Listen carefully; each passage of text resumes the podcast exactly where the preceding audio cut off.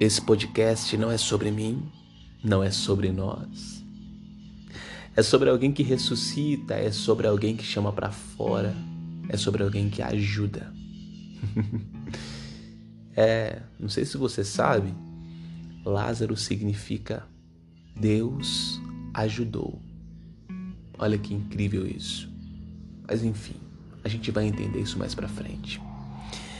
Embora um dos interesses seja testemunhar aquilo que Deus fez em minha vida, o milagre que Deus operou em minha vida, o interesse central não é esse. O interesse central é, bem dizer, o grande eu sou. Aquele que faz, aquele que opera, aquele que muda o cenário. Meu nome é Obadias. Eu nasci em um lar cristão, tenho uma família linda, para a glória de Deus. Mas isto não me impediu de morrer muitas vezes. Isto não me impediu de me render ao pecado muitas vezes. As pessoas têm uma ilusão, né? As pessoas têm uma utopia. Elas pensam que só pelo fato é, dos pais, da família estar na igreja, nos tornamos imunes, né, aos ataques, mas é muito pelo contrário. Isto não me impediu de morrer muitas vezes, mas isto me ajudou para que eu estivesse aqui, agora, falando com você. Me rendi a muitos pecados, me rendi a muitas transgressões, muitas, muitas, muitas, incontáveis. Ai de mim se não fosse a misericórdia do Senhor. Ai de mim se não fosse a graça do Senhor. Ai de mim, ai de mim. A minha história não começou agora. A minha história não iniciou quando eu lancei os meus projetos, os meus E Pês, os clipes, não. Não iniciou em mil novecentos e noventa e oito, que foi o ano que eu nasci. Começou muito antes disso. Começou lá no céu, quando Deus me gerou, quando Deus tinha um plano, quando Deus tinha um propósito, quando Deus estava arquitetando, gerando o Obadias, que falta muito para chegar no Obadias que o Senhor gerou. Mas foi aí que minha história começou. Quando nós entendemos que a nossa origem é celestial, nós não nos conformamos com essa terra. Nós não nos contentamos com pouco. É, infelizmente, esse entendimento nem todos têm. O Obadias de dois mil e dois, de dois mil e quatro, de dois mil e dez não tinha esse entendimento. Embora minha casa estivesse alicerçada na palavra, muitas vezes nós deixamos é, a sociedade alienar para que nós venhamos entender que é, precisamos conquistar tudo nessa terra como se nós fôssemos viver somente para essa terra.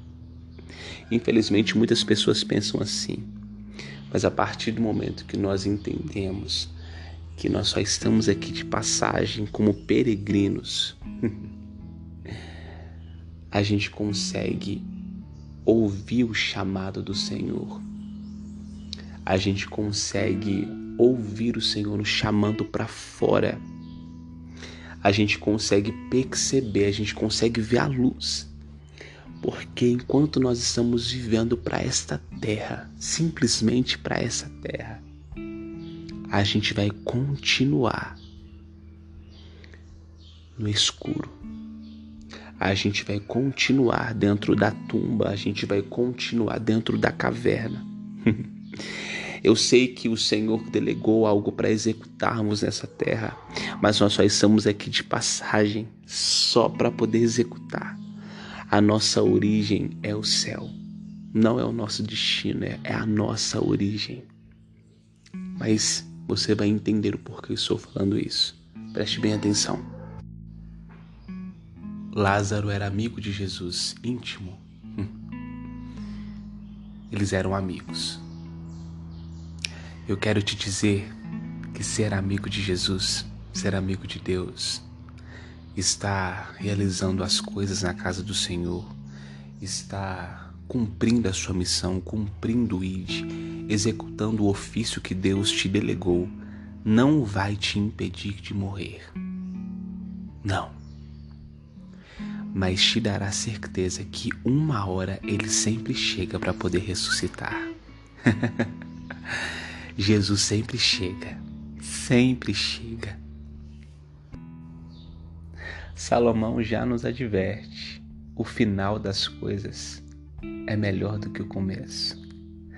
Não importa se você está aí, no escuro, sem rumo, morto.